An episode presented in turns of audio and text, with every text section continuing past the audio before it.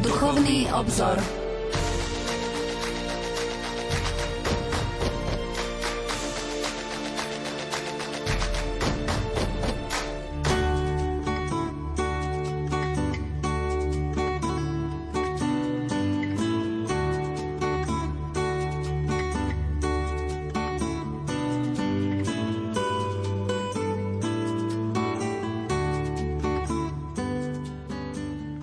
Požehnaný a pokojný útorkový večer, milí poslucháči, vitajte pri počúvaní relácie Duchovný obzor.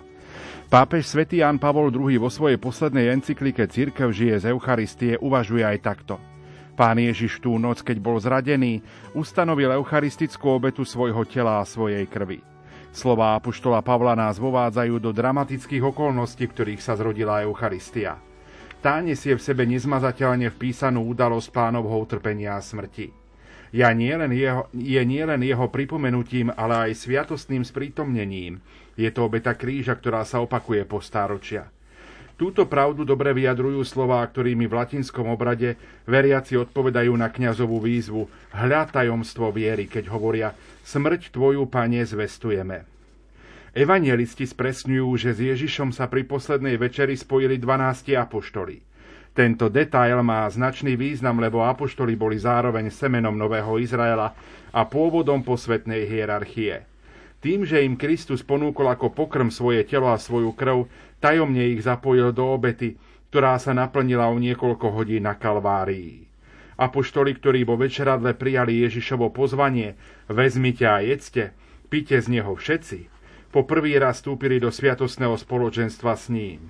Od tej chvíle až do konca vekov sa církev buduje prostredníctvom sviatosného spoločenstva s Božím synom, ktorý sa za nás obetoval. Toto robte na moju pamiatku.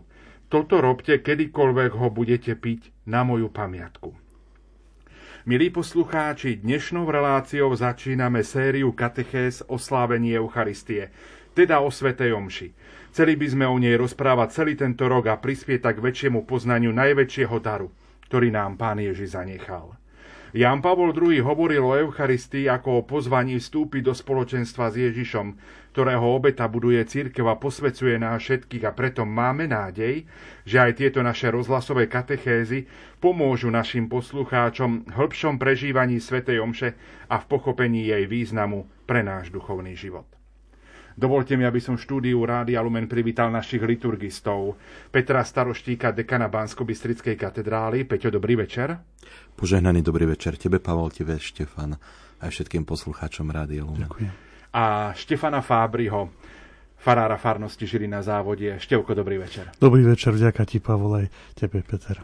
Tak na úvod najprv všetko dobré, veľa Božieho požehnania do tohto nového roka 2022, ktorý prežívame. Vzájomne. A hádam, ak by ste sa podelili spolu s našimi poslucháčmi, ako ste prežili tie tohtoročné sviatky. Tak ja myslím, že asi pre nás kňazov, nechcem hovoriť za všetkých, ale je to dosť taký náročný čas. Akorát som nad tým premýšľal, že e, Veľká noc to sú vlastne, to je trojdnie, kedy máme tie obrady, je ich viac, je to dlhšie, Boží hrob, ale sú to tri dní ale toto je také trošku viac rozťahané tie Vianočné sviatky, pretože začínajú sa Vianocami, potom e, je ďakovné bohoslužby novoročné, potom trojkráľové a tak. Takže aspoň pre mňa to je po, po tejto stránke také trošku náročnejšie, aj čo sa týka teda toho času stráveného pri oltári, aj prípravy príhovorov, kázni, No a e, trošku zase myslím, že sme cítili aj tie obmedzenia kaďaké, ktoré máme, že e, takéto, že či teda tých 30 ľudí, ktorí u nás mohlo byť, že či to bude, či e, prídu viacerí, ak prídu, tak teraz či prižmúrime oko, alebo ich poslať domov, alebo čo priznám sa, že pre mňa je to, je to mimoriadne náročné riešiť tieto situácie, že, že čo s tým všetkým urobiť. No a nehovoriac e, ešte o tom, že, že teda mnohí to aj vnímajú tak, že, že akože sa rozdeľuje spoločnosť a že teda aj my delíme ľudí, dokonca ja mám aj takých niektorých, ktorí si myslia, že som to všetko ja povymýšľal a tak. Takže aspoň pre mňa, keď hovorím sám za seba, tak sú to také náročné chvíle a náročné boli aj tieto sviatky. Ja mám rád veľmi Vianočné sviatky a a vnímam to naozaj ako taký krásny čas, kedy môžeme aj v tom spoločenstve prežiť čosi také, také mimoriadne. A zároveň naozaj som to aj ja tak s takými obavami, vlastne my kňazi tu v Banskej Bystrici, keď sme tak boli spolu s takými obavami, že čo to bude, ako, ako budeme robiť, aby sme vyšli naozaj každému v ústrety a snažili sme sa aj pridať napríklad Svete Omše e, počas sviatkov, tak aby naozaj každý, kto chce, mohol sa dostať. Na druhej strane, možno aj z mojej strany také trošku také sklamanie z toho, že aj mohli prísť viacerí a neprišli, že napríklad na polnočnú mi prišlo 5 ľudí plus 3 sestričky, takže bolo to pre mňa také na druhej strane aj trošku také smutné, že mohlo byť 50 ľudí, ale boli iba 5. A, a tak je to, ale myslím si, že aj tak napriek tomu všetkému uh, to bol taký vzácný čas, ktorý sme mohli spoločenstve sláviť ako naozaj slávnosť a, a s, takou, s takou radosťou. A, a zase aj v domácnosti, zase s tým, čo všetko k tým Vianociam patrí. Takže istým spôsobom aj toho takého krásneho uh, bolo, bolo v tých sviatkoch, za čo som veľmi vďačný. Chcem aj ja vyjadriť vďačnosť za to, že sme z vašich kostolov, kde momentálne pôsobíte, mohli aj počas Vianoc vysielať priame prenosy svätých omší, či už z katedrály svätého Františka Xaverského v Banskej Bystrici, alebo z kostola svätého Štefana Kráľa v Žiline na Rudinách.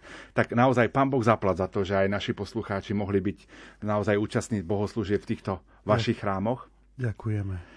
A tešíme sa, tešíme sa na ďalšiu spoluprácu. Ja takú pikošku chcem povedať, že ten môj kostolík je veľmi malinký a keďže je Štefana Kráľa a naozaj aj na starých mapách, videl som staré vojenské mapy, je zaznačený ako Svetý kráľ, že nie Štefan, ale kráľ, tak ľudia volajú, že králik. Takže oni to aj povedia, že ideme do králika, takže e, som ťa chcel doplniť, že teda Sveté omše z králika boli od nás ožili. To je milé. tak sa veľmi tešíme. Dovolte, aby som dnešnú úvodnú pieseň venoval práve vám dvom a vašim farnostiam, odkiaľ vysielame Sveté Omše teda z Banskej Bystrice a zo Žiliny závodia, alebo z kostola svätého Štefana Krála z Králik. Z Králika. Králika na Rudinách. Áno. No a veríme, že aj v tomto roku budeme tieto sveté omše teda vysielať. Pokojný dobrý večer a ničím nerušené počúvanie vám zo štúdia Rádia Lumen Praju. Majster zvuku Richard Švarba, hudobná redaktorka Diana Rauchová a moderátor Pavol Jurčaga. thank you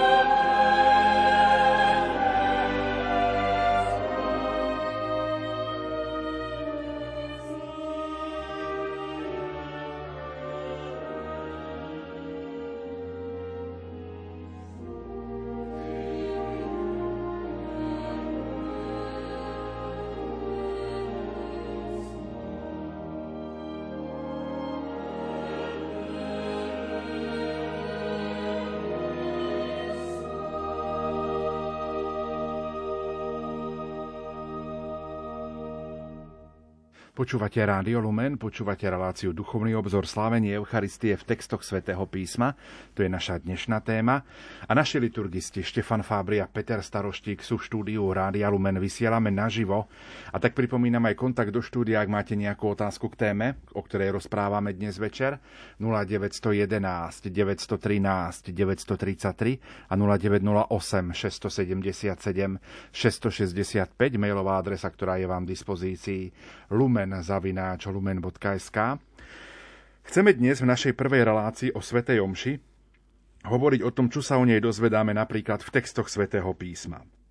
Teda, chceme ísť k samotnému prameňu. Ale ešte predtým odpovedzme na základnú otázku. Čo je Eucharistia? A druhá otázka, čo je Sveta Omša?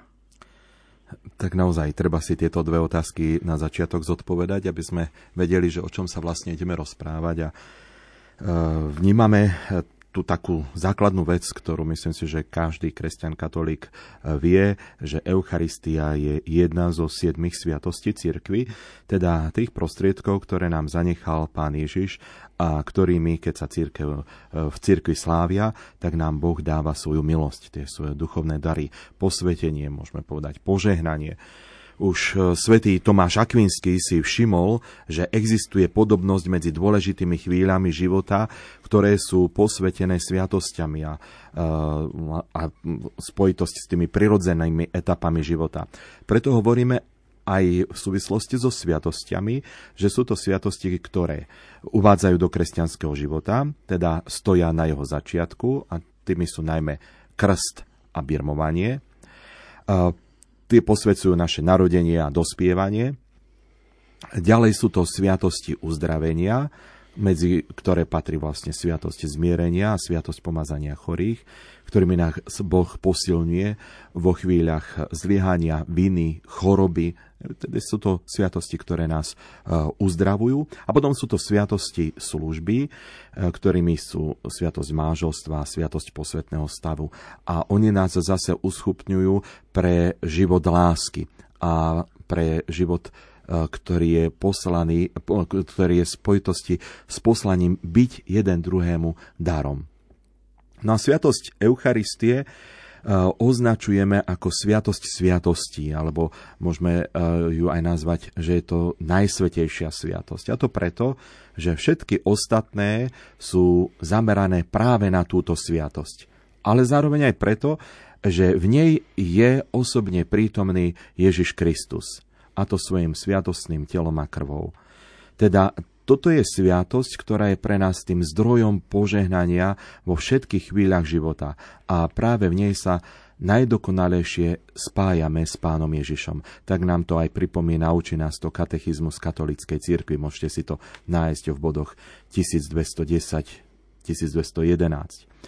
No a je to sviatosť Kristovho tela a krvi, e, sprítomnenie tej jeho obety na kríži a zmrtvých stania a zároveň prostriedok, ktorým ostáva Kristus neustále prítomný medzi nami.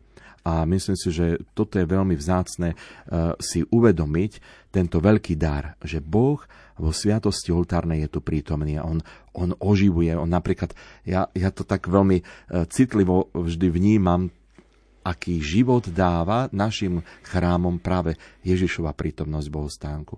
Už len tedy, keď prídeme uh, do kostola a svieti tam to väčšie svetlo, to je úplne rozmer, ktorý sa nevyrovná ničomu inému. Tu je prítomný Boh.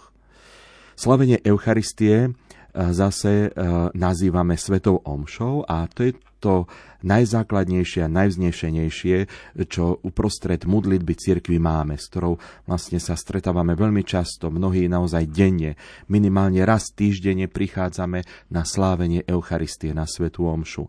Doslova je to pre nás aj e, pripomenutie, keď cirkev nám hovorí a dáva nám to za povinnosť pripomenutie si toho, čo skutočne potrebujeme, stretnúť sa so živým Kristom v slávení Eucharistie. No a samotné to slovo omša z latinského slova missa naznačuje, že po skončení slávenia Eucharistie sme pozvaní naplňať Božiu voľu v našom každodennom živote. Každý tam, kde nás Boh stvoril, kde nás poslal. A to je vlastne vyjadrené v tom latinskom slove misio, čo znamená poslanie.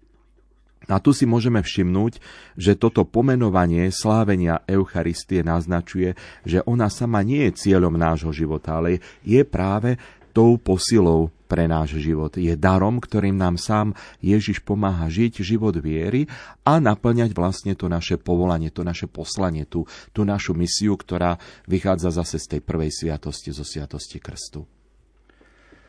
Poslucháč Jozef sa pýta, ako je to vlastne teraz cez koronakrízu, keď človek nemôže ísť na Svetú Omšu, hoci je Svetá Omša taká dôležitá?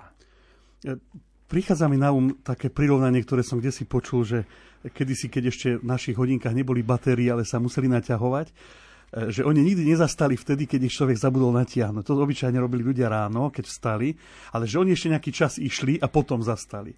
A ja by som to tak povedal, že áno, Sveta Omša je nevyhnutná pre náš duchovný život, ale e, možno si mnohí teraz povedia, že dobre, veď nebol som mesiac, už nebol som dva mesiace, veď ako by v úvodzovkách nič také horibilné sa nedieje. No, e, na prvý pohľad nie. Ono je to ako s tými hodinkami, že máme nejakú zotrvačnosť, ešte nejaký čas, e, ako si fungujeme, by som povedal aj v tom duchovnom živote, ale e, čím ďalej sme bez tej Svetej Omše, tak tým viac akoby e, slabne ten, ten náš motor, ktorý nás, nás poháňa, ten zdroj nášho duchovného života. Takže naozaj, tak ako hovoril otec Peter, Sveta Omša je tým bytostným stretnutím sa s Ježišom Kristom pre nás a preto chcem povzbudiť aj našich poslucháčov, tak ako my sme si volali, že ako si teraz spomenul, že si mal 5 ľudí na polnočnej, tak sme krátko potom spolu telefonovali. Takže chcem tak povzbudiť našich poslucháčov, lebo viem, že mnohí, e, ako aj Peter povedal, že mohli by prísť a neprídu, lebo e, vedia som sa s tými ľuďmi mnohými rozprával. Niektorí trošku sa ešte aj boja, niektorí potom povedia, že viete, no nechcem brať miesto iným a ano. ono je to tak, že jeden sa spolieha na druhého, druhý na prvého a potom nepríde nikto. Takže e, veľmi by som chcel, že keby aj tieto naše relácie boli takým, takým pozvaním k tomu, aby sme si naozaj uvedomili hodnotu Svetej Omše, naozaj istý čas bez Eucharistie vydržíme. Ako tie hodinky, ktoré sa ráno nenatiahli, oni ešte nejaký čas pôjdu, ale skôr či neskôr jednoducho duchovne ostaneme prázdni. Takže naozaj Eucharistia je, preto, preto je sviatosťou pokrmu, lebo je, je nevyhnutná pre náš duchovný život. Takže e, aby sme to tak nejako nevnímali, vnímali, že veď sa nič nedeje, pozriem si z televízie, vypočujem si. E, nie je to tak. Deje sa vstúpiť do chrámu a slaviť Eucharistiu, prijať Eucharistiu, je naozaj pre nás bytostne dôležité. Je to veľmi nebezpečné potom, že na to sa dá aj dosť rýchlo zvyknúť a, a myslím si, že potom hrozí taká duchovná anorexia. Hej, že istým spôsobom naozaj. A zase na druhej strane, ja som to aj dnes so svojimi žiakmi na náboženstve hovoril, že, že vlastne e, církev sa aj identifikuje s tým, že, že to eklézia, to je to spoločenstvo, to je to zhromaždenie, tam, kde si je ten základ, že ak my sa identifikujeme s tým liturgickým zhromaždením a že tam sa tvorí církev, tak bez nej, bez toho spoločenstva istým spôsobom sa odčlenujeme alebo teda umrtvujeme, o, o, ochudobňujeme. Ale na druhej strane môžeme povedať aj to, že e, každá účasť na slavení Eucharistie nás určitým spôsobom poznačuje. Určite áno, pretože sme súčasťou spoločenstva, stretávame sa s Krížišom Kristom a naozaj príjmame sviatosť. Viete, je pre nás mimoriadne dôležité, veď aj v Lani sme celý rok o tých sviatostiach hovorili, aby sme vnímali ich, ich, ich podstatu. Ale ja, ja, ja neviem ani, ako to mám vyjadriť, že ja sa tak nad tým nejako zamýšľam, že, že aby aj toto sme správne chápali a správne rozumeli, lebo ja som sa napríklad stretol s mnohými ľuďmi, ktorí mi povedali, že na Svetu Omšu sa chodiť nedajú, nedá, veď keby aspoň to sveté príjmanie mi niekto podal, raz mi jedna pani povedala, že pán Farár, keby ste mi to aj tak ponad plot len po, pri pri fare podali. E, viete, aj to chcem povedať, že tu nie je len o to, aby sme Eucharistiu prijali. Tu je dôležité aj to, aby sme ju slávili tak ako som sa, e, práve som Pavlovi, že o tom nechcem rozprávať, ale stále mi to vrta v hlave, teraz som desi zachytil, že medzi tými úvahami, ako tie opatrenia kaďaké upraviť, padla aj myšlienka, a neviem, či to už aj platí, či neplatí, že deliť Svete Omše na spievané, čítané a také, že trošku mi to tiež tak prípada, že,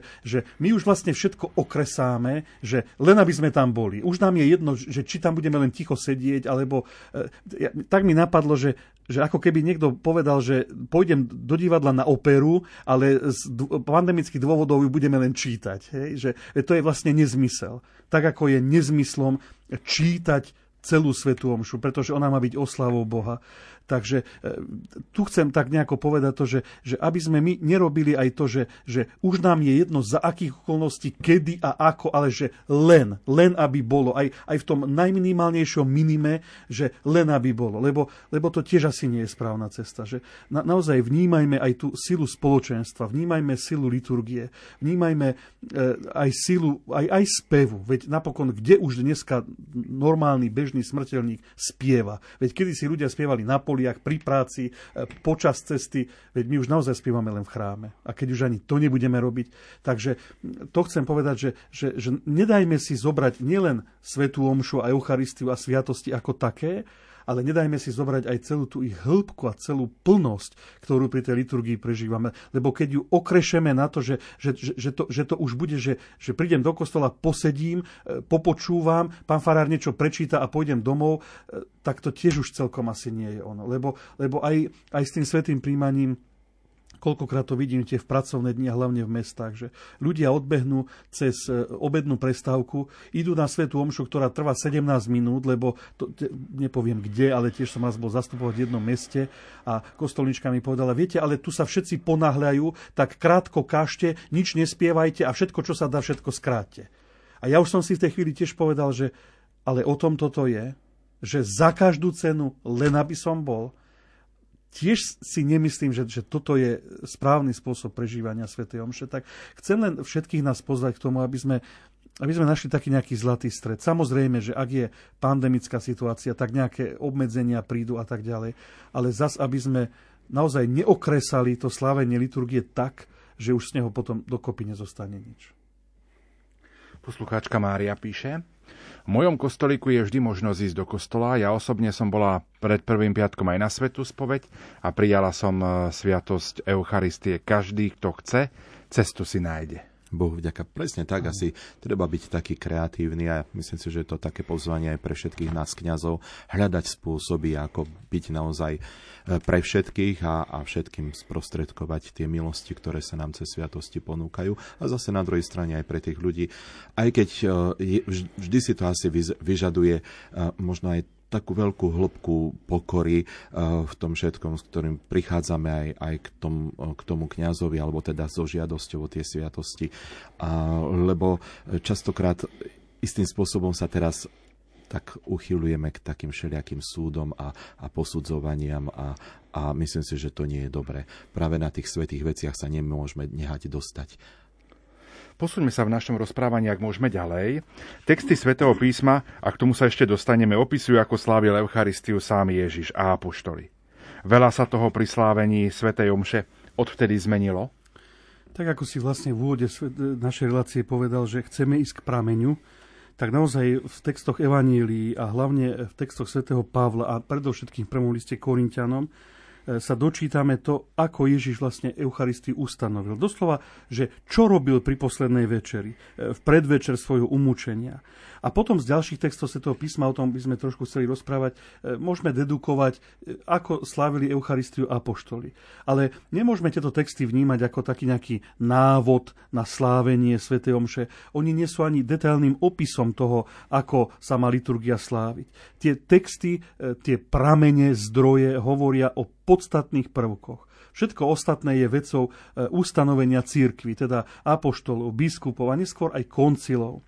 A to sa v priebehu dejín menilo a stále sa mení. Rovnako je to rozdielne aj e, v rôznych kresťanských spoločenstvách na celom svete. E, na také priblíženie možno toho, ako sa to slávenie Eucharistie menilo od tých čias Ježiša podnes, by som použil dva obrazy.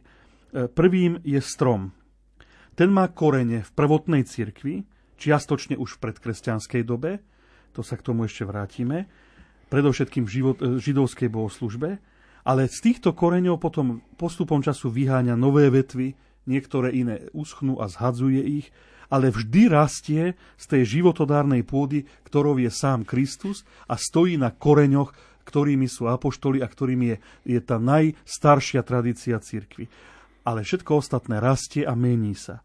A tou druhou, druhým obrazom by mohla byť budova, stavba. Všimol som si to mnohokrát, napríklad, keď mám možnosť navštíviť nejaký hrad, tak koľkokrát povedia, že v tom storočí bol prestávaný v takom štýle. Najprv v gotickom, potom bol barokizovaný, potom renesančná prístavba, taká onaká, že mnohokrát sa už ani nepodobá na to, ako vlastne kedysi vyzeral, ale e, je to stále on.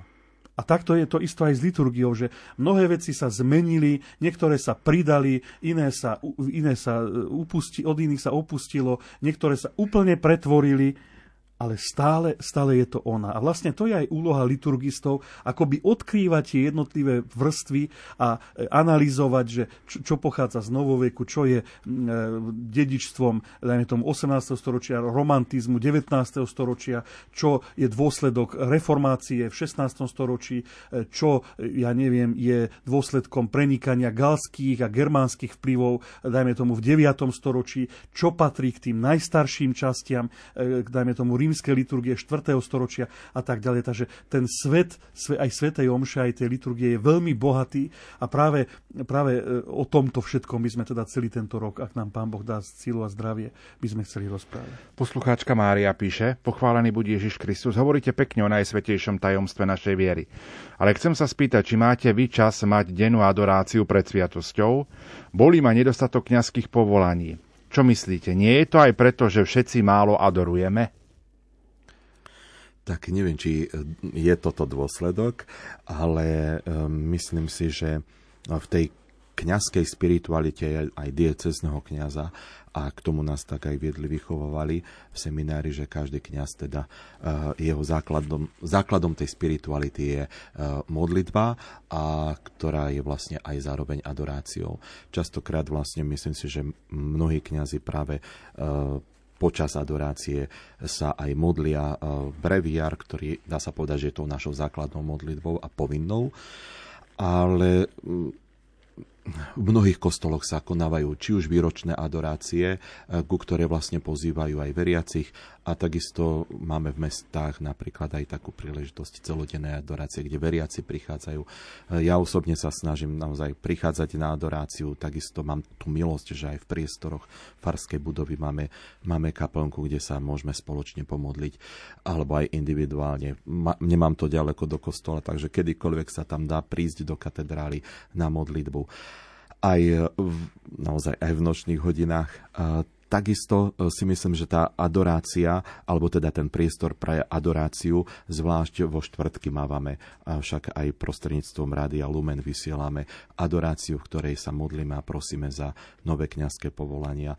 Takže myslím si, že práve že dnešná doba nám ponúka veľa možností a nikdy a nikdy sa tak predtým neadorovalo ako, ako teraz. Myslím si, že, že tiež je to zase to, čo je takým tým prínosom novej doby v tej úcte eucharistickej, ktorú trošku dal taký impuls už Jan Pavol II, potom aj svätý otec eh, Benedikt XVI, eh, ktorý eh, aj rok Eucharistie a všetko to s tým súviselo a, a sa tak nejako oživuje tá eucharistická úcta aj prostredníctvom adorácie. Takže myslím si, že, že a Samozrejme, tej modlitby nikdy nie je dosť a, a je to vždy pre nás také pozvanie, aby sme sa modlili a adorovali. Absolútne súhlasím so všetkým, čo Peter hovorí, len zase chcem upozorniť na to, že, že e, viete, aj tu treba mať podľa mňa taký, e, taký e, ten, ten pohľad v takom zdravom strede. Čo tým chcem povedať, že aby sme nenadobudli pocit, že modlitba, ktorá nie je spojená s adoráciou, je zlá alebo neplatí. Tak lebo, lebo aj s tým som sa už niekedy stretol, že, že tak veľmi zdôrazníme tú eucharistickú adoráciu, že mnohí ľudia nadobudnú pocit, že ak sa nemodlíme pred dlženou sviatosťou, tak sa modlíme zle. A, a to tiež nie je pravda, lebo adorácia je vlastne predlženým slavením Eucharistie, prirodzene vychádza zo Svetej Omše a prioritnejšie je slávenie a príjmanie Eucharistie ako modlitba pred ňou, pretože, pretože e, Eucharistia je pokrmom. Pán Ježiš povedal, vezmite a jedzte, e, vezmite a píte. E, takže to je ten prvoradý príkaz Eucharistiou spojený. A potom samozrejme, lebo viete, sú aj situácie, kedy naozaj mnohým sa nedá do, do chrámu prísť na adoráciu. Alebo máme množstvo ľudí, a verím, že nás aj teraz počúvajú, ktorí sú napríklad doma, že sú chorí alebo priputení na lôžko e, a nemajú ako ísť adorovať, ale to neznamená, že ich modlitba je menej cenná alebo zlá. Takže aj to by som tu chcel povedať, že áno, využíme každú, každý okamih, keď sa nám dá v meste, v obci, prechádzame okolo kostola, zajdime pred Eucharistiu na pár minút, ale nenadobudníme pocit, že ak sa modlíme mimo Eucharistie, tak tá modlitba je, je menej cenná alebo zlá. Poslucháči sa rozpísali. Dovolím si ešte jednu otázku v tomto stupe, ak dovolíte. Nech sa páči. Požehnaný večer. Prepáčte, len sa chcem spýtať, ako je to s podávaním svetého príjmania na ruku, lebo niektorí naši veriaci katolícky hovoria, že keď príjmame na ruku, tak páchame ťažký hriech. A tiež vraj kňazi, ktorí to takto dávajú, sú judáši, čo zrádzajú pána Ježiša. Prepáčte, že to takto píšem, ale strašne ma to trápi.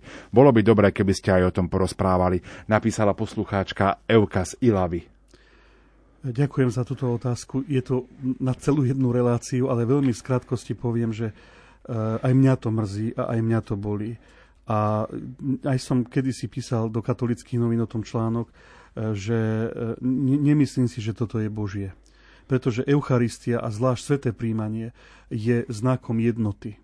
Nazývame ho slovom komunio, tak označujeme úkon svetého príjmania a to komunio znamená spoločenstvo teda Eucharistia a účasť na nej, na tom jednom chlebe a jednom kalichu, zjednocuje spoločenstvo veriacich. Žiaľ, vplyvom niektorých názorov, niektorých veriacich laikov, ale aj niektorých kňazov sa stalo to, že sveté príjmanie nás nie spája, ale rozdeľuje. Čo sa týka formy rozdávania svetého príjmania, e, je zrejme, že hlavne v prvých storočiach cirkvi sa príjmalo len na ruku, to príjmanie na jazyk a neskôr aj pokľačiačky, to prichádza niekedy v 9. 10. storočí. E, je na to množstvo dôvodov, niektoré boli aj hygienické, ale práve opačné ako dnes hygienické v tom zmysle, že e, hlavne v tom stredoveku mnohí veriaci, ktorí prichádzali do chrámu, napríklad po dlhej ceste nemali sa kde umyť poriadne. Takže doslova poviem, že mali čistejší jazyk, ako, ako boli, boli ich ruky napríklad. E, samozrejme, že to bolo spojené aj s takou zrastajúcou úctou k Eucharistii, ale e, viete, ja by som, ja by som takto povedal, že Benedikt XVI sa raz vyjadril na adresu tridenskej liturgie takto, že že to, čo církev 400 rokov pokladala za sveté, my nemôžeme dnes znevažovať. A má pravdu. Aj tento rítus, aj táto liturgia patrí k bohatstvu katolíckej církvy.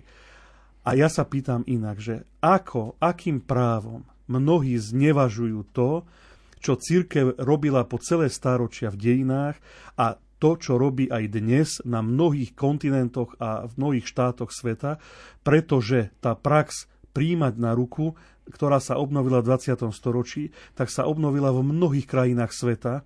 E, za to, že my na Slovensku sme to nepoznali, tak e, viete, my neodsudzujeme všetkých veriacich, ktorí príjmali Eucharistiu na ruku, len preto, že my na Slovensku sme ešte predlani príjmali len na jazyk. Takže e, dôležité je to, aby sme Eucharistiu príjmali a nie spôsob, akým ju príjmame, to je jedna vec. A druhá vec, keď Pavol čítal tú vašu otázku, že niektorí veriaci povedali, tak úplne spontánne v tej chvíli mi myslov prebehlo, že tak koho slovo má väčšiu váhu?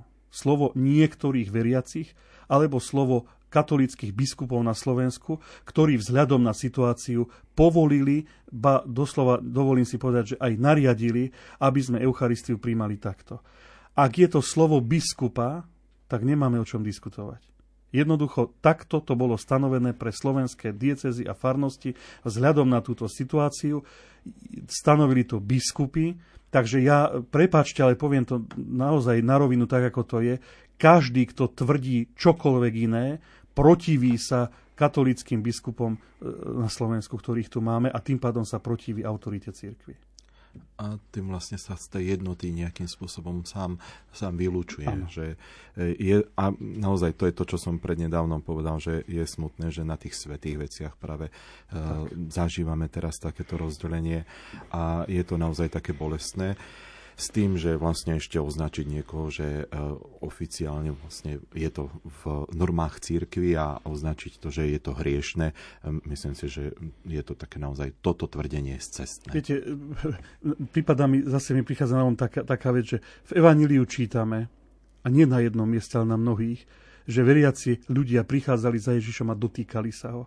Veď my vieme, že žena chorá na krvotok sa uzdravila, keď sa dotkla Ježišových šiat. Mnohokrát evangelisti vravia, že ľudia prichádzali a dotýkali sa ho. A ja, ja zase, možno je to také primitívne, ale mám v sebe jednu otázku, že čo ho olizovali? No nie, dotýkali sa ho rukami. A je to hriešné? Dotýkali sa samej osoby Ježiša Krista a dotýkali sa ho vo viere a ten dotyk ich uzdravoval a liečil, tak akým právom niekto dneska tvrdí, že keď sa toho istého Ježiša dotknem rukou, tak ako sa ho dotkla napríklad spomenutá žena chorá na krvotok, tak ho urážam a hreším a neviem, čo ešte všetko možné. Viete, ja si myslím, že každý, kto je trochu súdny a sa trochu nad tým zamyslí, tak pochopí, že toto nie je Božie. Toto naozaj, toto je od zlého pretože toto rozdeľuje veriacich, to rozdeľuje církev a to spôsobuje nie posvetenie a nie úctu Eucharistie, ale hriech a zlo. Myslím si, že nám chýba aj kus takej, takej pokory, ktorú potrebujeme práve v tomto takom prijati naozaj na jednej strane autority cirkvi a takej podriadenosti sa tomu a, a prijatia vlastne toho, čo církev vlastne tu ona je tá, ktorá stráži uh, tie sviatosti, ona je tá, ktorá ich spravuje a, a nie, nie hoci kto, ej, ale je to pod autoritou cirkvi, svätého a biskupov. A potom na druhej strane je to aj to, že, uh, že uh, v tej pokore uh, istým spôsobom naozaj pristupujeme k tým, k tým sviatostiam a v pokore príjmame pána aj na tie ruky. A dôležitá je tá moja vnútorná dispozícia, v ktorej ja keď pristupujem k sviatosti, tak mám byť disponovaný vnútorne. To znamená, že mám byť v milosti posvedzujúcej. A akým spôsobom príjmam, či je to, keď aj chorý doslova poležiačky príjma, tak nie je to nedôstojné. Práve naopak, je to Ježiš, ktorý chce vstúpiť do nášho srdca a, a chce uzdravovať, chce sa nás on dotýkať. My si v tejto chvíli opäť trochu zahráme a po pesničke budeme v našom rozprávaní pokračovať.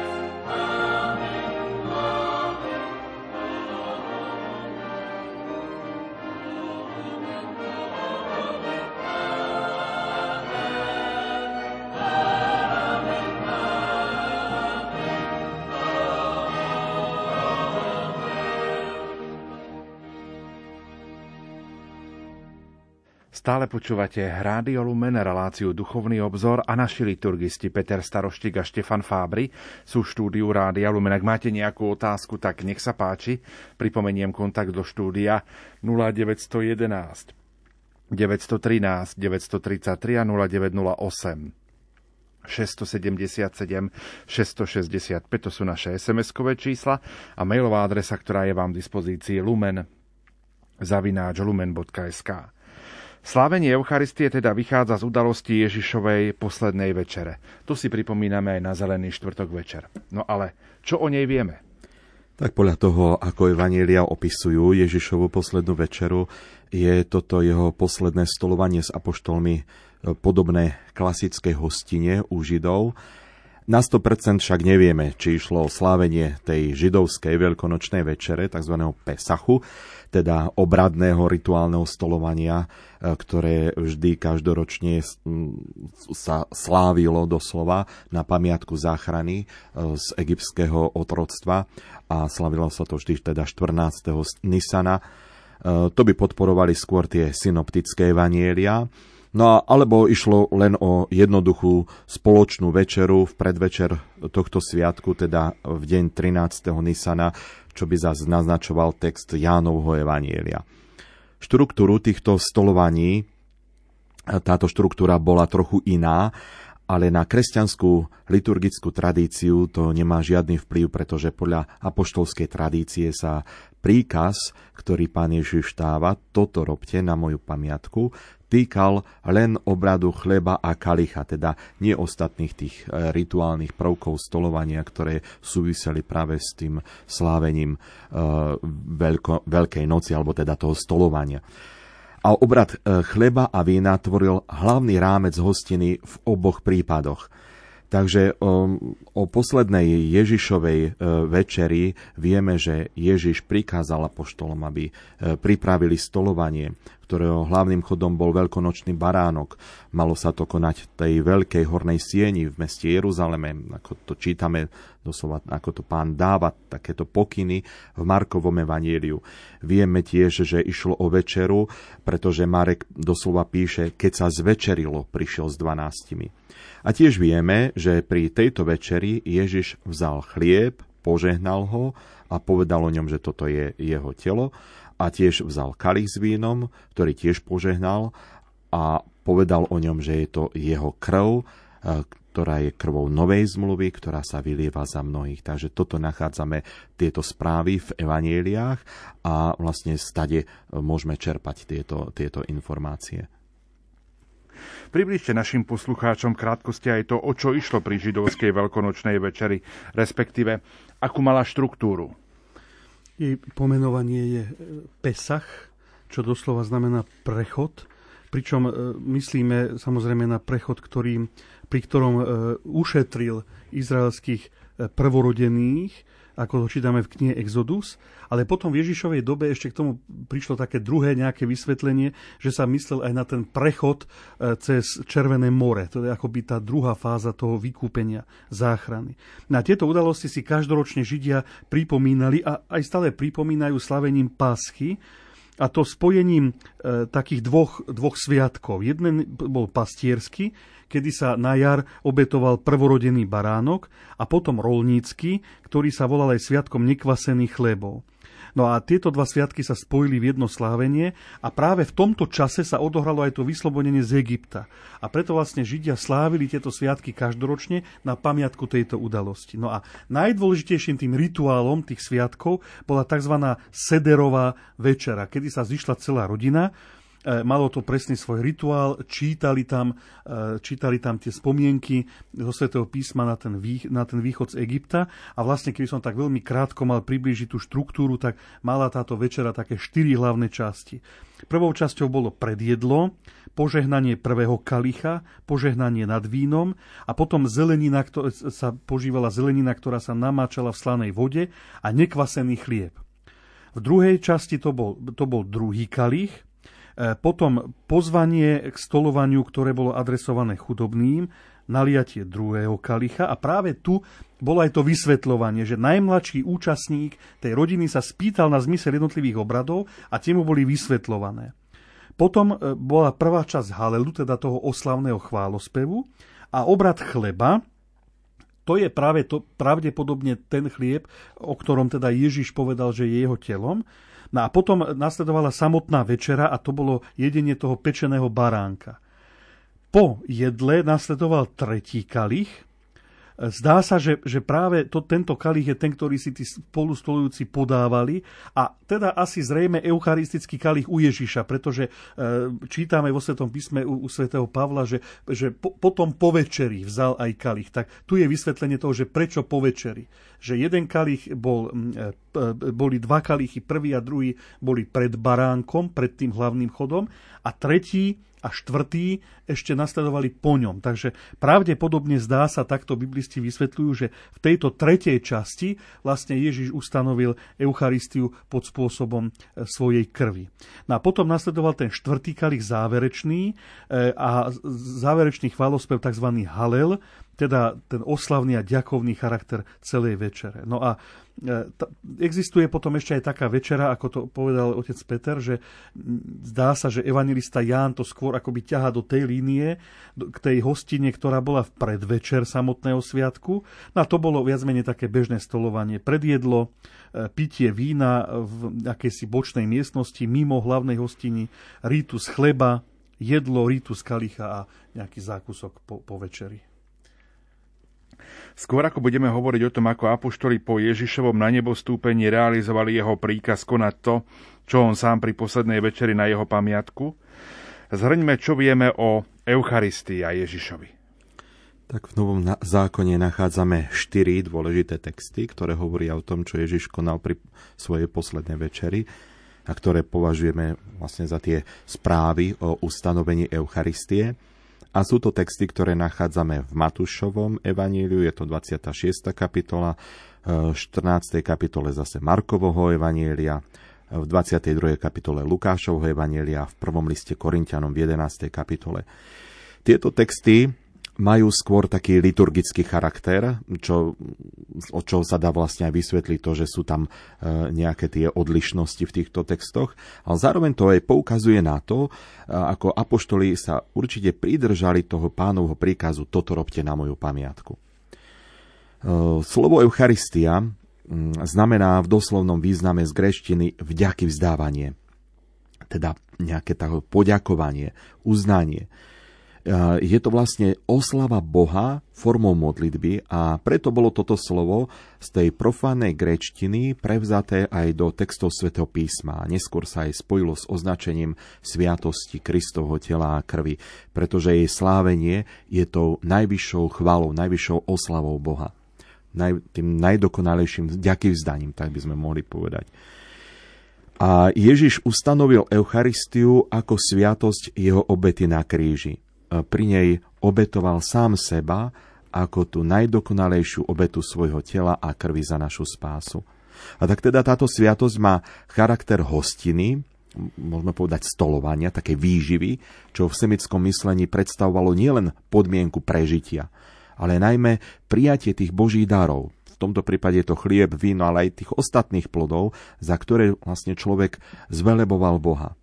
No a tento duchovný pokrm naznačuje úlohu samotného Ježiša v dejinách spásy, že on sa stáva prameňom nášho väčšného života a posilou pozemského života. Keď teda Ježiš prepája obetu svojho života so sviatkami Veľkej noci, so sviatkami Paschy, teda tými sviatkami, ktoré sa slávili na pamiatku záchrany, tak naznačuje sa tým, že v ňom sa dovršuje to, čo bolo mnohými predozbrazmi starého zákona zatiaľ len naznačené. Aj pri tej židovskej pasche sa opakovaním toho, čo robili Izraeliti pri východe z Egypta a čítaním o týchto udalostiach sa nanovo spritomňovalo a prežívalo Božie pôsobenie v dejinách vyvoleného národa. Rovnako ako tí, ktorí majú príjmať požehnaný chlieb a víno, o ktorých Ježiš povedal, že e, je to jeho telo a krv, tak nanovo tiež sprítomňujú túto jeho obetu na kríži a, jeho zmrtvých stane. Preto treba povedať, že naozaj každé slávenie Eucharistie, každá sveta omša, ktorej sme prítomní, je tou obetou, ktorá je totožná s historickou obetou na kríži, teda tej, ktorá sa odohrala vtedy pred 2000 rokmi na ten Kristov Veľký piatok a odlišuje sa Eh, od nej len naozaj tým časom a miestom, na ktorom sa slaví, ale je to sprítomnenie tej istej obety. A tak teda my sami môžeme povedať, že vždy, keď sme účastní slávenia Eucharistie, sme účastní tej istej obety. Môžeme povedať, že sme akoby na tej kalvárii, kde sme očitými svetkami eh, toho, čo sa udialo na kríži. Vtedy krvavým a pri Svetej Omši nekrvavým spôsobom. Historicky tou najstaršou správou o slávení Eucharistie pánom Ježišom nachádzame v prvom liste Korintianom. On bol napísaný okolo roku 56 v Efeze a tam svätý Pavol píše takto. Veď ja som od pána prijal, čo som vám aj odovzdal, že pán Ježiš v tú noc, keď bol zradený, vzal chlieb, vzdával vďaky, lámal ho a povedal, toto je moje telo, ktoré je pre vás – toto robte na moju pamiatku. Podobne po večeri vzal kalich a hovoril, tento kalich je nová zmluva v mojej krvi. Toto robte, kedykoľvek ho budete piť na moju pamiatku. A takto si to vlastne aj, sa to aj číta v liturgii, napríklad na zelený štvrtok, keď sa na novo sprítomňuje to slávenie poslednej večere. Poďme k SMS-kám, ktoré prichádzajú do štúdia Rádia Lumen. Poslucháčka Katka píše, preložte slovo adorácia a tie slovo Eucharistia. A ešte jedna sms od nej. Niekedy bolo sveté príjmanie, svetá spoveď, vyloženie sviatosti oltárnej. Dnes samé cudzie slova a človek je z toho vedľa. Na Slovensku má byť po slovensky. Áno, veď samozrejme, že je po slovensky ale tak máme niektoré termíny, e, ktoré sú medzinárodne zaužívané. Aj slovo Eucharistia je e, z gréčtiny, už to však Peter pred vysvetlil, znamená vďaky vzdávanie, ale je to vlastne pojem, ktorému rozumejú kresťania na celom svete a preto bol aj poslovenčený. Veď tak ako aj mnohé cudzie slova tým, že sa často používajú, tak sa stanú, sa udomácnia. To by nám vedeli aj jazykoveci povedať. Takže Mnohé také slova máme aj v Slovenčine a podobne je to aj tu, že to grécke slovo, ktoré je medzinárodné, ktorému všetci rozumejú, sa udomácnilo a používame ho. Pretože Eucharistia je širší pojem ako sveté príjmanie Sveté príjmanie je len úkon prijatia tej sviatosti, ale Eucharistia označuje tú sviatosť ako takú a zároveň označuje aj e, jej slávenie, teda svetú omšu. No a slovo adorácia doslova znamená, že kláňanie sa. Adorácio je e, kláňanie sa poklona. Takže zase to je ten úkon, to gesto, ktoré robíme pred Eucharistiou. Ktorý patrí výhradne Bohu a my vieme v Ježišovu, teda tú božskú prítomnosť Ježiša v Eucharistii. Preto Krista v Eucharistii adorujeme, kláňame sa. Máte pravdu, že sú to cudzie slova, ale sú tak všeobecne používané, že sa udomácňujú. Štefan, pozdrav pre teba. Ďakujeme veľmi pekne za poučné rozprávanie, ale aj za nádherné spevy zo srdca na Božiu oslavu pri prenosoch svätých homší zo Žiliny. Rodina Mikulová z Prešova. Ďakujem, no tak snažíme sa. Teraz cez prázdniny e, bolo trošku voľnejšie, pretože mám e, manželov, organistov, ktorí vyučujú na e, konzervatóriu a základnej umeleckej škole, takže počas roka sa im veľmi nedá. No ale teraz cez sviatky tak trochu sme ich zapojili a, a ja, aj mne sa to páčilo, naozaj pekne spievali. Ďakujeme. Poslucháčka píše, chcem sa spýtať, ako treba chápať postoj kaplána, ktorý zakáže spievať veriacim počas Svetej Omše, napríklad na Sviatok troch kráľov, hoci na ďalších Svetých Omšiach vo farnosti sa spieva a hrá orgán. My veriaci by sme si radi aj zaspievali, ale kňaz nám to zakázal. Tak na prvé počutie je to nepochopiteľné, ale tak možno mal na to nejaký dôvod. No mali ste sa jeho opýtať, neviem. Ťažko, ťažko sa k tomu vyjadri naozaj ani nechceme to nejako súdiť, len možno, že niekedy sú to práve tie, že, že aj my sa niekedy ako kňazi nevieme celkom v tých nejednoznačných nazvem to proti pandemických opatreniach vyznať a čo ako treba robiť. A niek, niekto k tomu pristupuje tak veľmi tak rigorózne a, a, a je, to, je to naozaj niekedy aj pre nás kňazov taká ťažká úloha a zase vás možno z tej druhej strany chceme tak prosiť o takú možno, že nejakú takú trpezlivosť, ale niekedy aj také možno, že, že vysvetlite nám to, prečo je to takto, lebo mm. niekedy bez vysvetlenia, bez nejakého dialógu a potom sa domýšľa a potom sa uh, zbytočné súdy robia a tak ďalej. Ja, ja by som len to chcel povedať, že viete, trošku aj nás pochopte. Viete, aj my sme len ľudia, aj my kňazi a ja to poviem zase tak, že ako aj medzi veriacimi. Sú takí, ktorí sú o sebe presvedčení, že majú super imunitu vynikajúcu a nepotrebujú sa bráni očkovať. Sú iní, ktorí majú chronické choroby a boja sa a sú opatrní. Viete, a tak je to aj medzi nami. Aj, napríklad aj ja som astmatik, ja takisto som na astmatickom spreji každý deň, takže viete, aj, aj kňazi, jeden je starší, jeden je mladší, jeden je super športovec a, a, a proste nebojí sa ničoho, iný je trošku opatrnejší, no bolo kde si a ja som kde si zachytil, že vraj keď sa spieva, takže sa vírus viacej šíri. Viete, ja si myslím, že keď 50 ľudí bude hodinu sedieť v jednej miestnosti zavretých, tak už či budú spievať, alebo keby ani ústa neotvorili, tak aj tak je to asi jedno. Ale viete, a naozaj, že ani my nevieme, čo máme robiť. Z jednej strany je tlak všetkých tých opatrení, ktorým často ani nerozumieme, z druhej strany je tlak od mnohých veriacich. Potom samozrejme, viete, ja som si tiež povedal, že ja mám byť ten, kto bude ľudí vyhacovať z kostola. Ja kňaz ich mám posielať dávať preč. No ale čo mám robiť, keď tu je tlak toho, že je daný nejaký limit, je tu hrozba nejakej pokuty, je tu hrozba kontroly. Viete, naozaj toto je pre nás tak ťažká situácia, že naozaj si dovolím povedať, že asi si to niekedy ani neviete predstaviť, čo prežívame. No. Hmm. Záverečná otázka s tým, čo Štefan hovoríš. Pozdravujem vás. Veľmi ma trápi, že nezaočkovaní kresťania z rôznych dôvodov sa nemôžu zúčastniť slávenia Sv. Omše. Prosím vás, prosím o váš názor, môžu iba OP. Ja tomu rozumiem, áno, máte pravdu, je to rozdelenie, jedným môžu, druhý nemôžu. E, ja by som to nerotil do extréma, nehľadal za tým zase nejaké e, emócie alebo čo. Ja skrátka tomu rozumiem tak, že ľudia, ktorí nie sú zaočkovaní, e, sú akoby náchylnejší na to, že ak aj ochorejú, tak ten, ten priebeh tej choroby bude oveľa ťažší a mnohí naozaj môžu reálne skončiť v nemocnici aj na ventilácii a mnohí sú v ohrození života.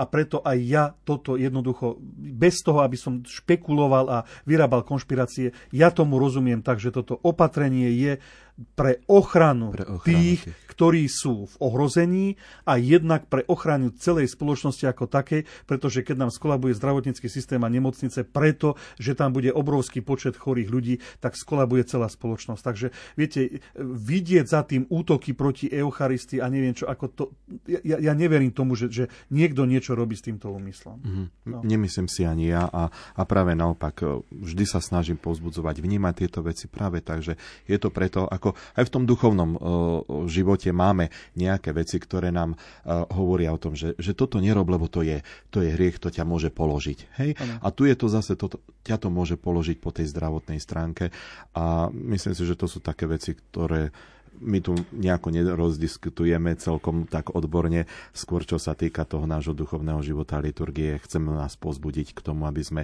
hľadali spôsoby a boli v týchto veciach kreatívni, aj my kňazi, ale aj veriaci ale sme veľmi radi, že sme aj na tieto otázky mohli odpovedať. Pán Vi- viac sa do dnešnej relácie nezmestilo. Chcem poďakovať aj našim hostom, našim liturgistom Štefanovi Fábrimu a Petrovi Staroštíkovi a verím, že ak pán Boh dá, dožijeme, tak 8. E, februára sa potom februára. stretneme a budeme pokračovať. Nož a za pozornosť vám ďakujú Richard Švarba, Diana Rauchová a Pavol Jurčaga. Do počutia a dobrú noc. Dobrú noc. Do počutia, pekný večer.